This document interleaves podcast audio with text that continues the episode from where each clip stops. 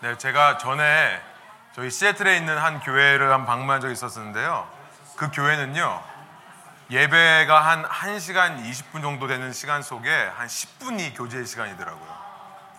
그래서 정말 그냥 이렇게 인사만 하는 게 아니라 그 교제 시간 때그 10분 정도 성도님들이 함께 만나서 3, 3, 5 이렇게 모이셔가지고 정말 대화를 나눠서 우리 소그룹 하는 것처럼 그렇게 교제를 하시더라고요. 참 인상적이었습니다. 이런 이런 모습이 매주마다 되면 얼마나 좋을까 하는 생각이 좀 듭니다. 오늘 저희가 말씀은요 마태복음인데요.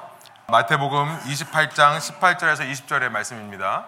어, 성경책을 펴시고 제가 말씀을 좀 공독하고 그리고 말씀을 나누겠는데요. 그 전에 먼저 이 자리에 우리 어, 친구들이 있습니다. 우리 레븐 교회 교육부 우리 친구들이 있는데요.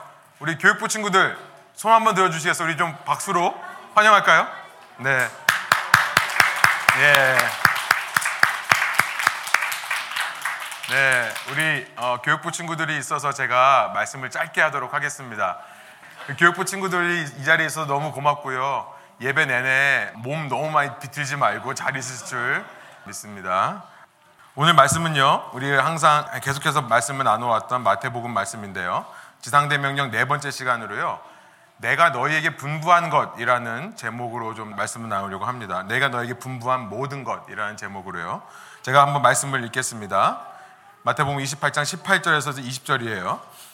예수께서 나와 말씀하여 이르시되 하늘과 땅의 모든 권세를 내게 주셨으니 그러므로 너희는 가서 모든 민족을 제자로 삼아 아버지와 아들과 성령의 이름으로 세례를 베풀고 내가 너희에게 분부한 모든 것을 가르쳐 지키게 하라 볼지어다 내가 세상 끝날까지 너희와 항상 함께 있으리라 하시니라 우리 20절의 말씀만 다시 한번 한 목소리로 한번 읽어볼까요?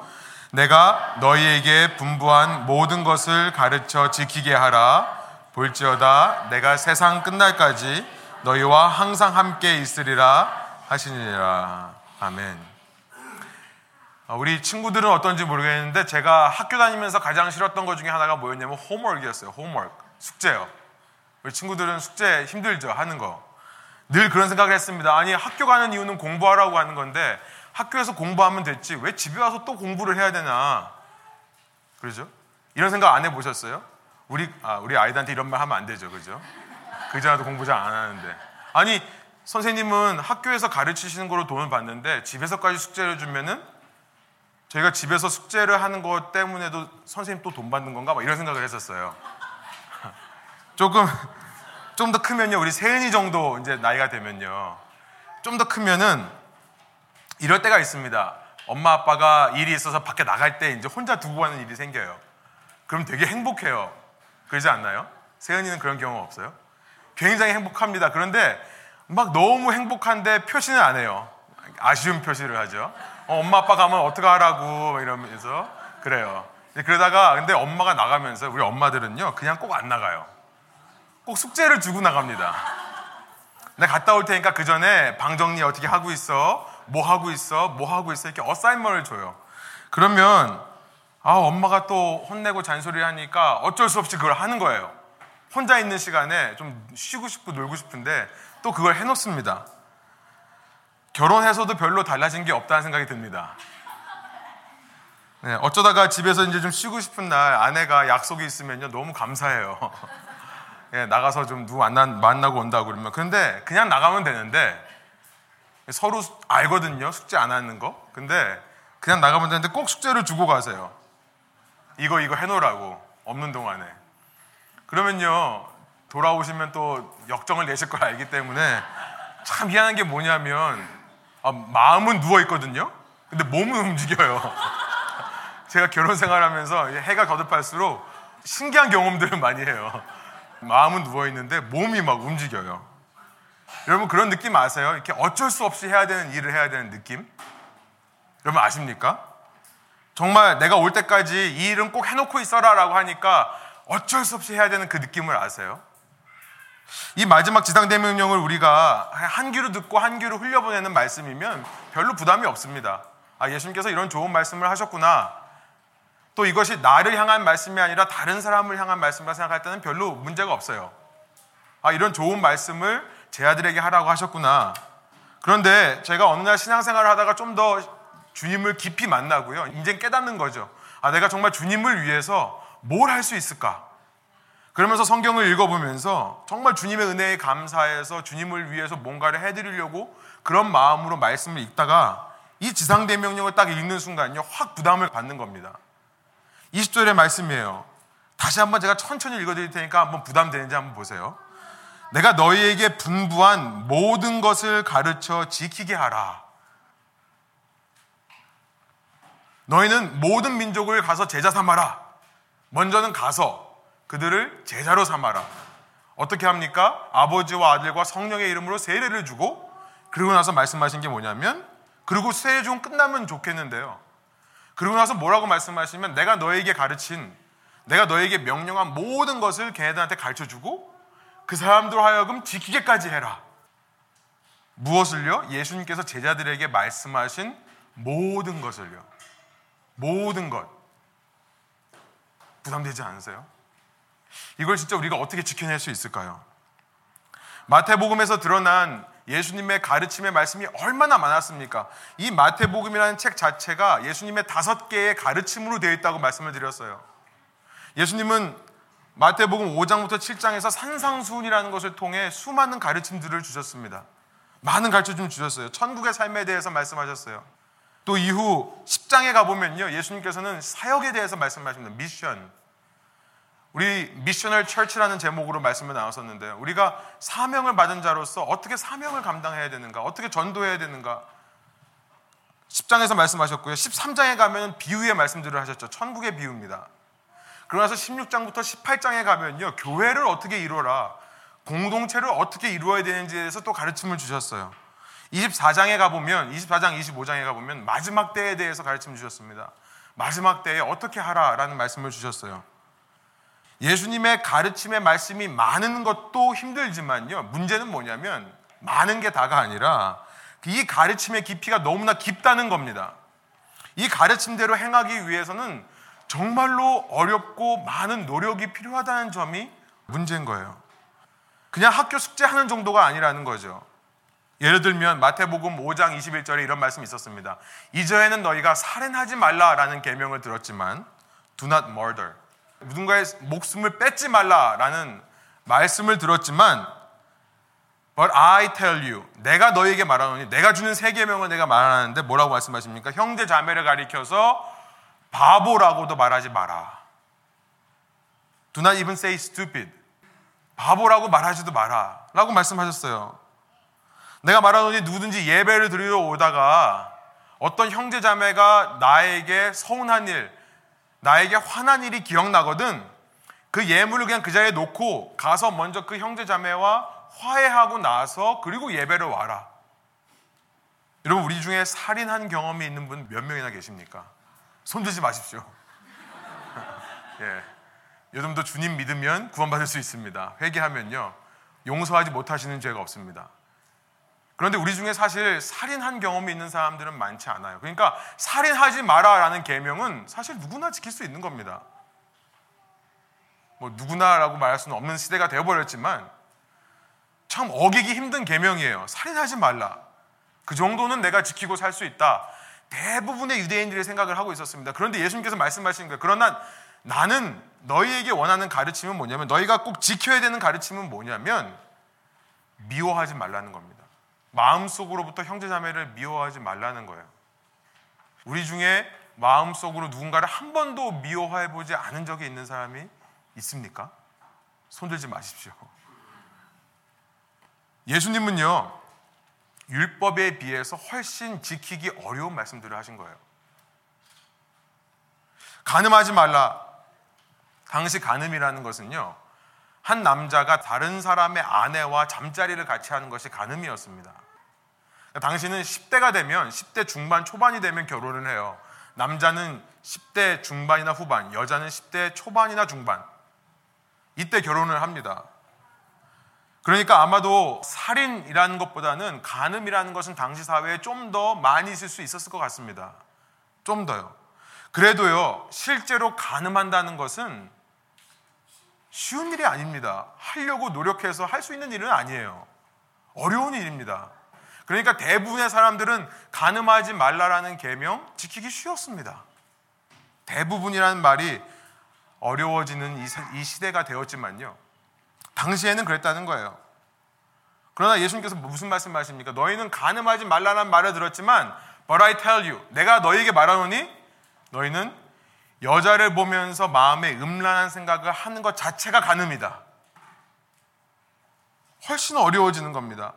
너희는 눈에는 눈, 이에는 이라는 것을 들었지만 나는 너에게 말하노니 누군가가 너에게 상처를 줬다고 해서 똑같이 하는 게 아니라 누군가 너의 마음을 서운하게 했다고 해서 똑같은 서운함을 표현하는 게 아니라 나는 너에게 말하노니 누군가 너의 오른 뺨을 때리면 왼 뺨을 돌려대고. 그러니까 오른 뺨을 맞는다는 것은요 손등으로 치는 거죠. 손등으로 치는 겁니다. 그렇죠? 예, 저는 어렸을 때 이 얼굴형이 이래가지고요. 선생님들한테 많이 여기 맞았거든요. 보통 여기를 많이 맞아요. 선생님들이 이렇게 때리시면서 어우 이놈 느낌 좋다고. 이게 손이 여기가 넓으니까요. 딱 맞는데요 손바닥이. 여러분 좀 주무시려고 하는 것 같아서. 예. 그런데 오른뺨을 맞는다는 것은 손등으로 맞았다는 얘기고요. 그 말은 뭡니까? 손등으로 한 다음에 이렇게 친다는 얘기예요. 그렇죠? 이렇게 이렇게 친 다음에 이렇게 치는 겁니다 그러니까 오른뺨을 맞으면은 어떻게 해야 돼요 피해야 되는 거죠 다음에 이제 올 거 아닌데 근데 거기다 대놓고 왼뺨을 대주라는 겁니다. 너에게 속옷을 달라고 하는 변태가 있다면 겉옷까지 줘라. 당시 겉옷은 재산 목록 중에 하나가 되는 아주 중요한 옷입니다. 굉장히 이거 없으면 생활을 못 하는 거예요. 밤에는 이불로 쓰기 때문에요. 그것까지 내주라. 로마 군인이 와서요. 당시 유대인에게 억지로 짐을 지워서 one mile을 걸어가게 할 수 있는 그런 권한이 있었습니다. 당시 로마의 식민지였기 때문에 유대인 사람 아무나 잡아다가 내 짐을 들어라. 누군가가 너에게 와서 1마일 짐을 지우고 억지로 걸어가게 하면 너는 extra mile, 2마일을 가줘라. 한 마일을 더 가줘라. 이런 말씀을 하시는 거예요. 이웃만 사랑하고 원수들은 철저히 배제하고 철저하게 거리를 두라 라는 말을 너희가 들었지만 나는 너에게 말하노니 내 원수를 뭐 하라고요? 내 원수를 사랑하라라고요. Love your enemy. 원수를 사랑하라라고 말씀하시는 거예요. 이런 것들은요, 사실 아무것도 아닙니다. 예수님의 가르침에 비하면요. 어떤 말씀까지 있습니까? 우리가 정말 하기 힘든, 정말 어려운, 눈 땀 감고 그래, 내가 한번 원수 한번 사랑해준다. 어쩌다가 할 수 있는 거지만요, 사실 우리가 정말 못하는, 특별히 어머님들이 참 못하시는 것이 있어요. 뭐냐면요, 염려하지 마라. 무엇을 입을까, 무엇을 마실까, 무엇을 먹을까 염려하지 마라. 내일 을 염려하지 마라. 내일 일은 내일이 알아서 염려하게 내두라. 여러분 이런 것들이 가능합니까? 마태복음 11장 28절 29절에 보니까요. 수고하고 무거운 짐진 자들아 다 내게로 오라. 내가 너희를 편히 쉬게 하리라 하고 말씀하시면서 나는 마음이 온유하고 겸손하니 나의 멍에를 메고 내게 배우라. 그리하면 마음에 쉼을 얻으리니 이렇게 말씀하세요. 그런데 우리는요. 실제로는 예수님께서 우리에게 지어 주시는 멍해가 욕, 이 멍해가요. 우리가 세상에서 짊어지게 되는 멍해보다 더 무겁다고 느낍니다. 훨씬 더 무거운 것 같아요. 교회 가면 뭐 이렇게 하지 말라는 게 많은지 하고 싶은 거 못 하고 또 하고 싶지 않은 거 하라 그러고 교회 가면 더 마음을 무겁게 하는 거라고 느끼는 것이 우리예요. 마태복음 16장 24절부터 25절 이에 예수께서 제자들에게 이르시되 누구든지 나를 따라오려거든 자기를 부인하고 자기 십자가를 지고 나를 따를 것이니라. 누구든지 제 목숨을 구원하고자 하면 잃을 것이요 누구든지 나를 위하여 제 목숨을 잃으면 찾으리라. 너무나 멋진 말 같지만요. 우리가 실제로 그것을 하려고 하면 날마다 나를 부인하고 deny myself 하고 take up cross. 내가 매일 십자가를 지고 예수님의 뒤를 따르려고 하면 너무나 힘든 것입니다. 너무나 어려운 거예요. 먼저 된 자가 나중 될 수 있다라고 말씀하십니다. 우리가 사는 사회는요, 먼저 된 자는 끝까지 먼저 되는 것이 너무나 당연한 사회입니다. 그러지 않으면 불공평한 사회죠. 이런 사회를 살아가는 사람들은요, 먼저 된 자가 나중 될 수 있다라고 하는 예수님의 가르침을 쉽게 이해할 수 없을 뿐만 아니라 오히려 공평하지 않다라고 생각할 수도 있는 겁니다. 이 외에도 시간상 우리가 말씀은 못 나오지만 마태복음에 걸쳐서 수많은 가르침이 있었고요. 문제는 뭐냐면 우리 자신도 이걸 제대로 지키고 있지 않은 것 같은데 이걸 누군가에게 가르치고 그 사람으로 하여금 지키게 하고 한다면 과연 이 땅에 예수님을 믿을 사람이 얼마나 있을까라는 생각이 드는 것입니다. 예수 믿는 것이 즐겁고 기쁘고 행복한 일이라고 해도 믿을까 말까 한 사회에서요. 예수님 믿으면 이렇게 어려운 가르침들을 이해하고 이해할 뿐만 아니라 삶에서 지켜나가야 된다라고 우리가 가서 누군가를 가르쳐 주고 양육을 한다면 예수님을 믿을 사람이 얼마나 있을까라는 질문이 생기는 겁니다. 이런 마음을 가지고 우리가 말씀을 읽다가요, 마태복음에서 한 가지 희망을 발견한 말씀이 있었습니다. 그것은 뭐냐면 마태복음 22장의 말씀이에요. 성경책을 한번 펴신 분들은 가까우니까 28장에서 22장 한번 넘어가 보셔서 35절부터 40절 한번 보시기 바랍니다. 마태복음 22장 35절에서 40절이에요. 제가 한번 읽겠습니다. 그 중에 한 율법사가 예수를 시험하여 묻되 선생님 율법 중에서 어느 계명이 크니까 우리 함께 읽을까요? 예수께서 이르시되 내 마음을 다하고 목숨을 다하고 뜻을 다하여 주 너의 하나님을 사랑하라 하셨으니 이것이 크고 첫째 되는 계명이요 둘째도 그와 같으니 내 이웃을 내 자신같이 사랑하라 하셨으니 이 두 계명이 온 율법과 선지자의 강령이니라.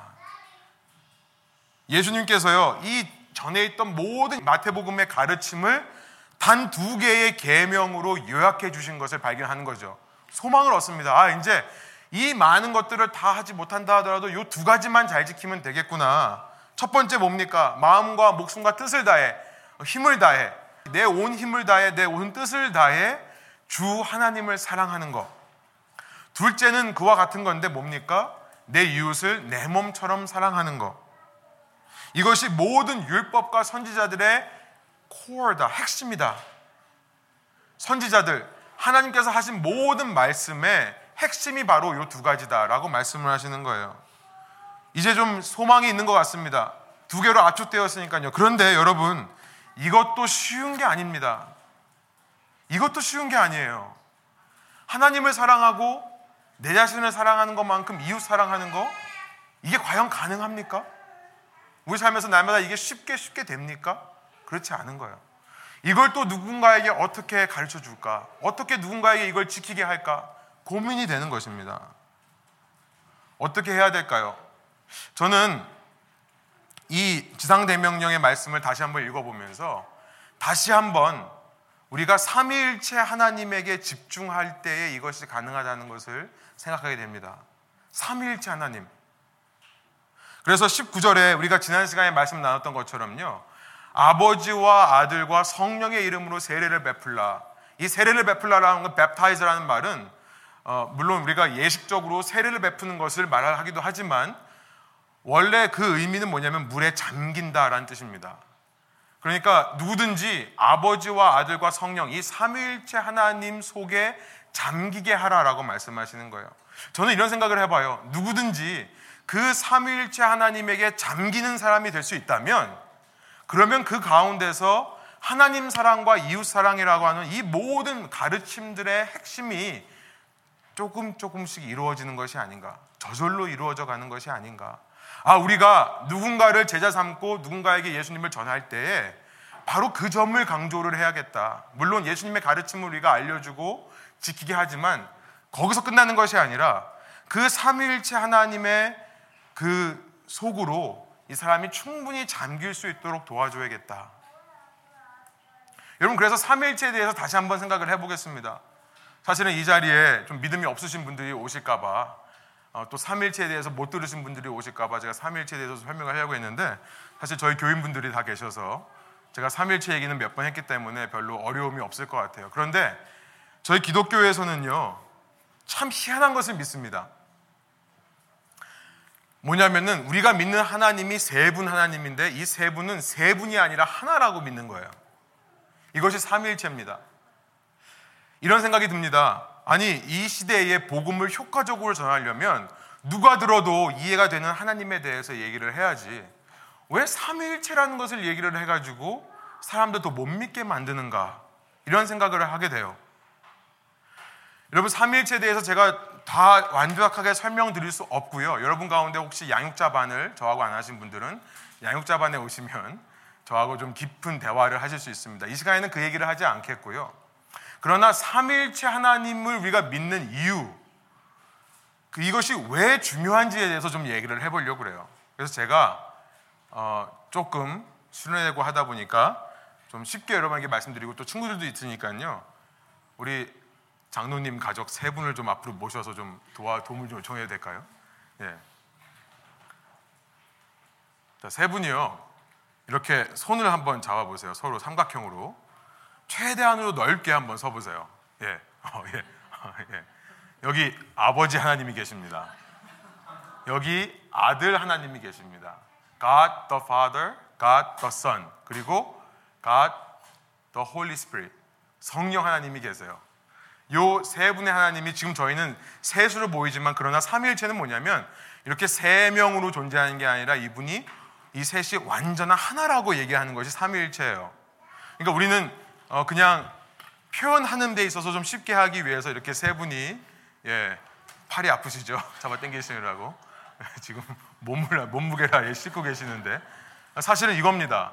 사실은요, 제가 사실은 하려고 했던 게 그거였어요. 뭐냐면 서로에게 이 몸무게를 다 지탱하는 이 뒤로 딱 이렇게 예 이러고 계시는 거예요. 이게 무슨 말이냐면요. 우리가 믿는 하나님은 세 분이서 완벽한 관계에 있는 하나님이라는 거예요. 완벽한 조화. 그렇게 아셔도 됩니다. 예. 힘드시니까요. 예. 한번 빙글빙글 돌아보세요. 누가 누구라고 할 것 없이요. 세 분 하나님께서 완벽한 조화와 완벽한 관계 속에서 연합하고 계신 하나님이 이 성경에서 말씀하시는 하나님이시라는 거예요. 잠깐 예, 됐습니다. 예, 근데 제가 이거 잡고 계세요. 여러분, 삼위일체 하나님을 믿는 게 다른 종교와 뭐가 다른지 아십니까? 여러분 다른 종교에서는요 신이 하나입니다. 유일신, 하나의 신. 물론 다신을 믿는 사람들도 있습니다. 그러니까 모든 곳에 신성이 깃들어 있다고 믿는 사람들도 있어요. 다신론을 믿는 사람도 있습니다. 근데 이런 이런 분들은 제가 희한한 얘기 들었는데 힌두교에서는요. 저희가 이제 컴퓨터를 여기서 선진국에서 컴퓨터가 이렇게 쓰고 남는 것들을 이제 제3국에 보내면 그 그곳에서 이제 받아 쓰는데요. 여러분 힌두교 믿는 사람들은 다신론을 믿기 때문에 모든 곳에 신성이 깃들어 있어요. 특별히 내가 어떤 일을 할 수 있도록 도와주는 도구는 신의, 신에게서 주신 도구라고 생각을 해서 거기 신성이 더 강하게 있다고 생각을 한답니다. 그래서 저는 깜짝 놀란 게 힌두 사람들이 정기적으로 컴퓨터를 월십을 한대요.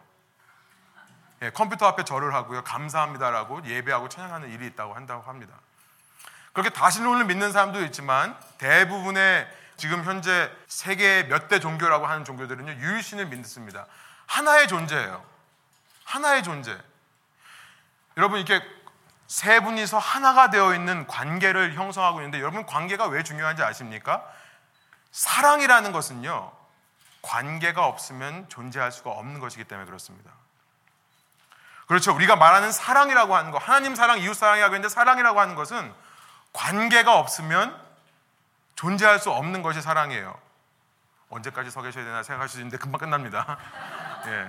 사랑이라는 것은 관계가 있어야 돼요. 그러니까 유일신의 경우에는요, 사랑하는 대상인 그 사람, 인간이 없으면 사랑을 못 하시는 거예요. 관계가 없으니까요. 사랑을 못 한다는 것은 그 신이 완전하고 선하지 못하다는 의미가 됩니다. 결핍이 있기 때문에 그래요. 그렇죠? 내가 용민이를 사랑하는데 용민이가 없으면 마음 허전하잖아요. 사랑할 수가 없잖아요. 그러니까 신으로서 인간이 없으면 신이 되지를 못하는 겁니다. 사랑하는 신이라고 말할 수 없는 거예요. 사람의 머리에서 종교가 나오면 그런 식으로 나옵니다. 그런데요, 기독교에서는 희한한 얘기를 해요. 우리가 믿는 하나님은 성경에 보니까 아버지가 있고 성자 예수님이 있고 성령 하나님이 있고 그런데 이 세 분이 하나다. 이 세 분이 완전한 관계를 이루고 있기 때문에 이 하나님이라는 존재는요. 한 분 하나님이라는 존재는 사랑이 충만하신 하나님이 계신 겁니다. 요한일서 4장 8절이 그래서 하나님은 사랑이시다라고 얘기하는 거예요. 하나님은 사랑이 있는 분이 아니라 하나님 자체가 완전한 관계 속에 있기 때문에 완전한 사랑의 하나님일 수 있다라고 얘기를 하는 겁니다. 이것이 중요해요. 이것이 중요합니다. 왜 중요한지 말씀드릴게요. 우리 친구들 중에 발런티어 두 명만 좀 나와 주시겠어요? 친구들 중에 심심한 사람 두 명만 나오세요. 예, 한 명, 할인이하고 한 명 더. 한 명 더. 하은이. 여기 세 분은 이렇게 하고 계시고. 자, 하은이 예수님 믿어요? 할인이 예수님 믿어요? 예. 우선 하은이가 먼저 믿었어요. 자, 하은이가 옛날에는요, 하나님을 믿지 않는 사람이었는데요. 이제 하나님을 알게 되고 하나님을 믿었어요. 그것은 무엇을 의미하냐면, 이제 하은이가 요 세 분 하나님의 완전한 관계 속으로 들어갔다는 것을 의미해요. 그렇죠? 한번 들어가 보실래요, 안에? 예, 들어가 보세요. 자, 한번 돌아보세요. 다시 한번 하나님. 예. 예, 이게 바로 우리의 신앙의 모습이라는 겁니다. 이게 신앙의 모습이에요. 그러니까요, 하은이가 밖에서요, 아, 내가 한번 사랑해봐야지, 내가 한번 붙잡아봐야지 이러는 게 아니라요. 이 세 분 하나님의 이미 완벽한 사랑의 관계 속에 들어가면 그 관계 속에서 사랑을 할 수밖에 없는 겁니다. 그렇죠? 우리 세 분 하나님께서 연합을 하셨기 때문에 자 이제 아까는 벌리셨는데 이제 최대한 가까이 한번 가보세요. 최대한 가까이 어떻게 돼요? 그 사랑 속에서요 하은이는요 사랑받는 존재가 되고 사랑하는 존재가 되는 겁니다. 이게 우리가 믿는 기독교의 신앙이라는 거예요. 그렇죠? 우리가 하나님을 사랑하는 게 아닙니다. 우리가 우리 노력으로 뭔가를 해보려고 하는 게 아니라 이 관계 안에 들어오면 완벽한 이 연합이 된다는 겁니다. 그러면 우리가 사랑하는 존재가 되는 거예요. 다시 한번 한번 펴보세요. 자, 이제 하린이. 하린이가 예수님을 안 믿었어요. 그런데 이제 예수님 믿고 예수님 믿죠? 끝까지 믿으세요. 믿고 믿는 순간 뭐라고 했어요? 요 관계 안으로 들어간다고요. 자, 들어가 보세요. 우리 하은이가 있는데 거기 한번 들어가 보세요. 자, 한번 빙글빙글 한번 돌아보시겠어요? 요게 바로 크리스천 공동체의 모습인 겁니다. 여러분. 요게 바로 공동체의 모습이에요. 교회라는 것이 바로 이겁니다. 삼일째 하나님의 완벽한 관계, 조금도 부족함 없는 사랑의 관계 속에 또 한 명이 들어간 거예요. 자, 연합이라고 하셨으니까 세 분이 연합한다고 했으니까 최대한 가까이 한번 가보세요. 스퀴즈, 스퀴즈. 그럼 어떻게 돼요? 네? 하은이하고 하린이하고 뽀뽀하고 있어요. 그건 아니고. 예. 한번 나와보세요. 자, 보세요. 하린이하고 하은이가요. 야, 이제 하나님 사랑하는데 그 하나님의 사랑으로 내가 한번 사랑해 봐야지? 그게 아닙니다. 그게 아니에요. 물론 그런 모습으로 나타납니다만 그 전에 뭐예요? 이 세 분의 하나님의 충만한 사랑이 이 둘을 하나로 묶는 겁니다. 그러니까 이웃 사랑이라는 게 내가 노력해야지, 내가 뭔가를 열심히 해야지 하는 것도 있지만, 그것도 중요하지만요. 그러나 이 세 분 하나님의 관계 속에 있으면 이웃 사랑이 되는 겁니다. 이웃이 사랑스럽게 되는 거예요. 이것이 크리스천 공동체의 모습이고, 여러분, 이렇게 하나님 사랑과 이웃 사랑을 삼일체 하나님의 완전한 관계 속에서 이루어가는 모습을 가리켜서 예수님께서 그것이야말로 모든 율법과 선지자의 핵심이다라고 말씀하시는 겁니다. 예, 수고하신 분들께 그냥 박수 한번 할까요? 들어가 주세요.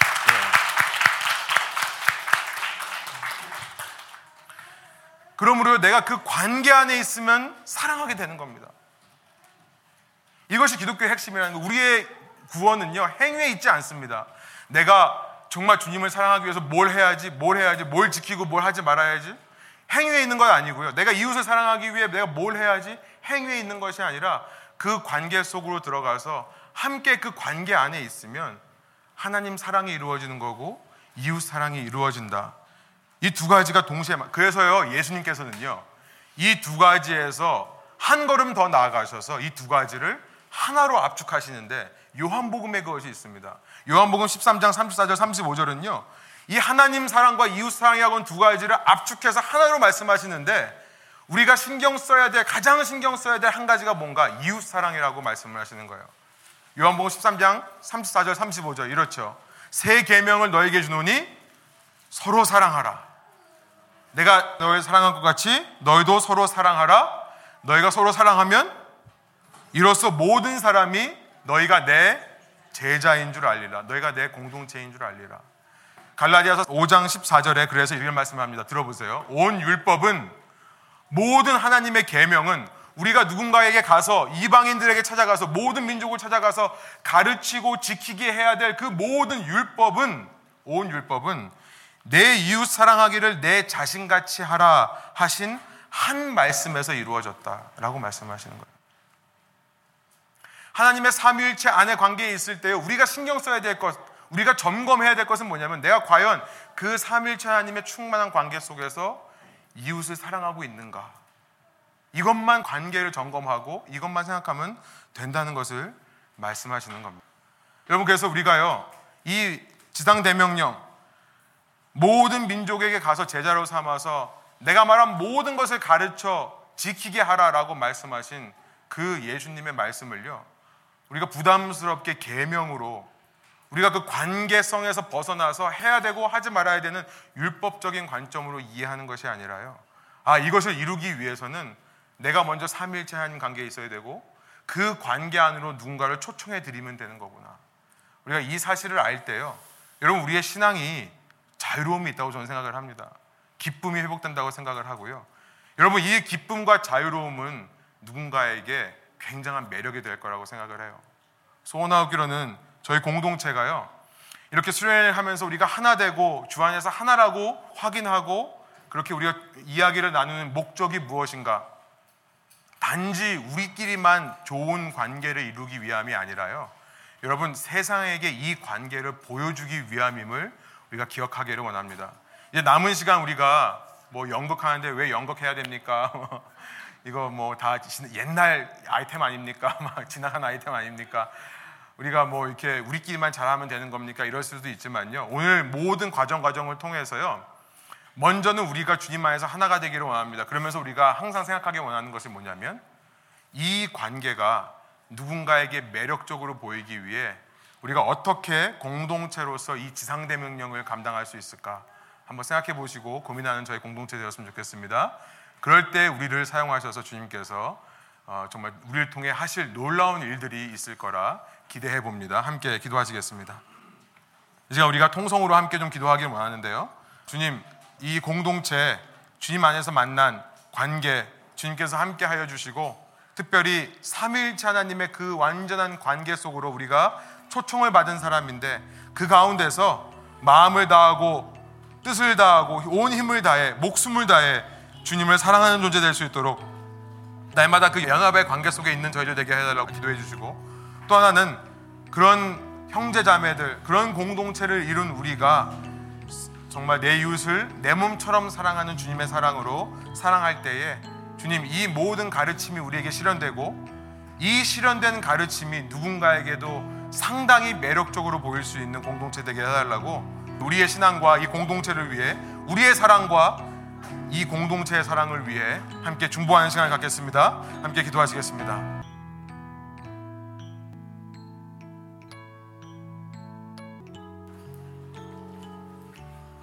네, 제가 기도하겠습니다. 하나님, 이 시간 말씀을 통해서 주님께서 내가 너에게 말한 모든 것을 가르쳐 지키게 하라. 그런데 주님께서 하신 모든 말씀의 핵심은 우리가 하고 안 하고의 율법적인 행위적인 것에 있는 것이 아니라 아버지와 아들과 성령 삼일체 하나님의 그 관계 속에 충분히 잠기는 것임을 말씀하셨다는 사실을 깨닫고 주님 저희가 그 삼일체 하나님의 관계 속에 날마다 충만히 거하는 존재들 될 수 있도록 인도하여 주옵소서. 우리가 그런 관계 속에서 사랑을 느끼고 또 주님을 사랑한다. 우리의 모든 힘과 목숨과 뜻을 다해 주님을 사랑한다. 고백하는 자가 될 때에 그렇게 주님께 사랑 고백하는 자들의 모임 가운데 주님의 사랑을 나타낼 수 있는 자들 될 수 있도록 인도하여 주옵소서. 형제자매들에게 내가 받은 사랑을 나누어 주고 그 사랑을 나눔을 통해 믿지 않는 자들이 이 공동체를 바라볼 때에 매력적으로 보일 수 있는 그런 공동체 될 수 있도록 주님 저희 각자 한 사람 한 사람을 친밀한 관계 가운데 초청하여 주시고 그 관계 가운데서 연합하게 하여 주옵소서. 감사드리며 예수 그리스도의 이름으로 기도합니다. 아멘.